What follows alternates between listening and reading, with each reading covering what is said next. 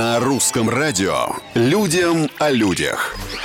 Всем привет, с вами Петр Кузнецов и необычные истории жизни, казалось бы, обычных людей. Сначала об очень актуальном в коронавирусную эпоху изобретении. Ну, коронавирусная эпоха же все-таки продолжается.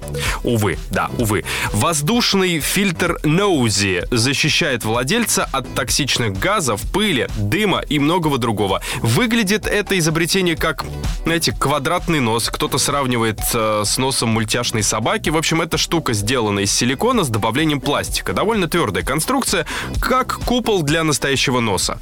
Товар стал весьма обсуждаемым на фоне пандемии. Создатели говорят, что пытались сделать альтернативу маскам, причем такую, которая благодаря специальным креплениям подойдет любому человеку и не спадет даже при активной деятельности. Но, судя по первым отзывам, людей больше это веселит, чем защищает. И пока особо ходить так никто не собирается, тем более, что охранники это за защиту не считают и требуют надеть нормальную маску. Людям о людях.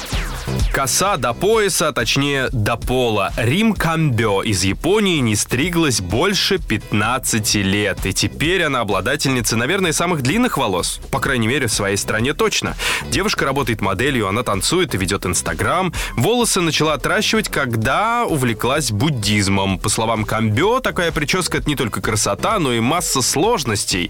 Рин приходится постоянно наносить полезные кремы, маски, а также соблюдать специальную диету благодаря которой ее волосы остаются здоровыми. Вот здесь вот поподробнее, госпожа Камбё, что это за диета? А она не рассказывает.